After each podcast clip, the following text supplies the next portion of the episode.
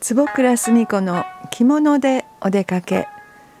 あなたもタンスに眠っている着物を取り出して一緒におしゃれを楽しんでみませんか？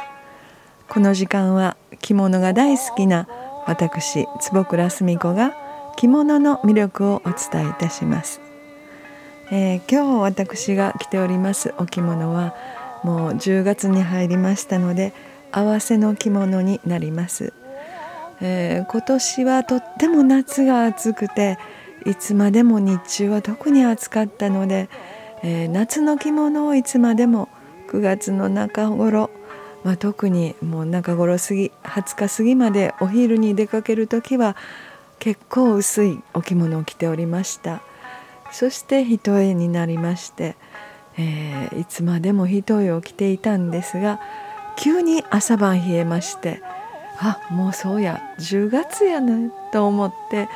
一気に、えー、秋が来たような感じで合わせを出してきました、えー、お洋服の方も多分そうだったんじゃないかと思います、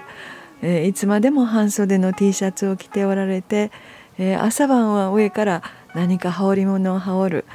なんか夏夏物と冬物を一緒に着るようなそんな不思議な感覚ですがお着物でも同じです、えー、私も毎日着物で過ごしておりますので本当に急に寒くなってきてああいつまでもこんな夏の肌着着てるから寒いんやとか思いながら、えー、今日はしっかり合わせを着てまいりました、えー、色目はそれでもやっぱりお昼間は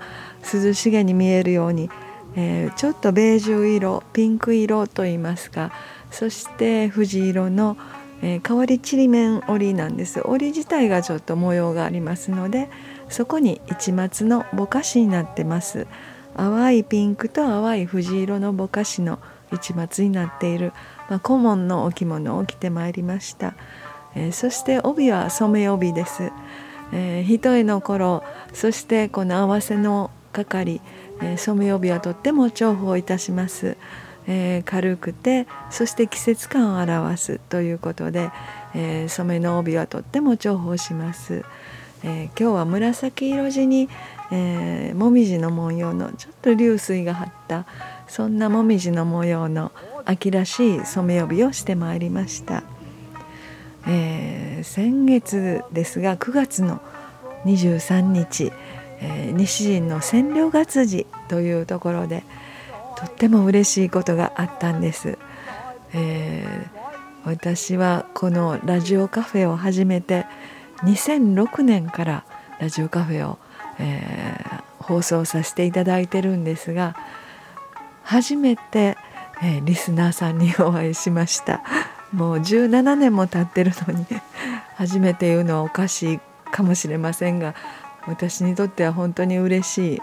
えー、ことでした。その千両月次に、えー、西陣のちりめん山椒を作っておられる、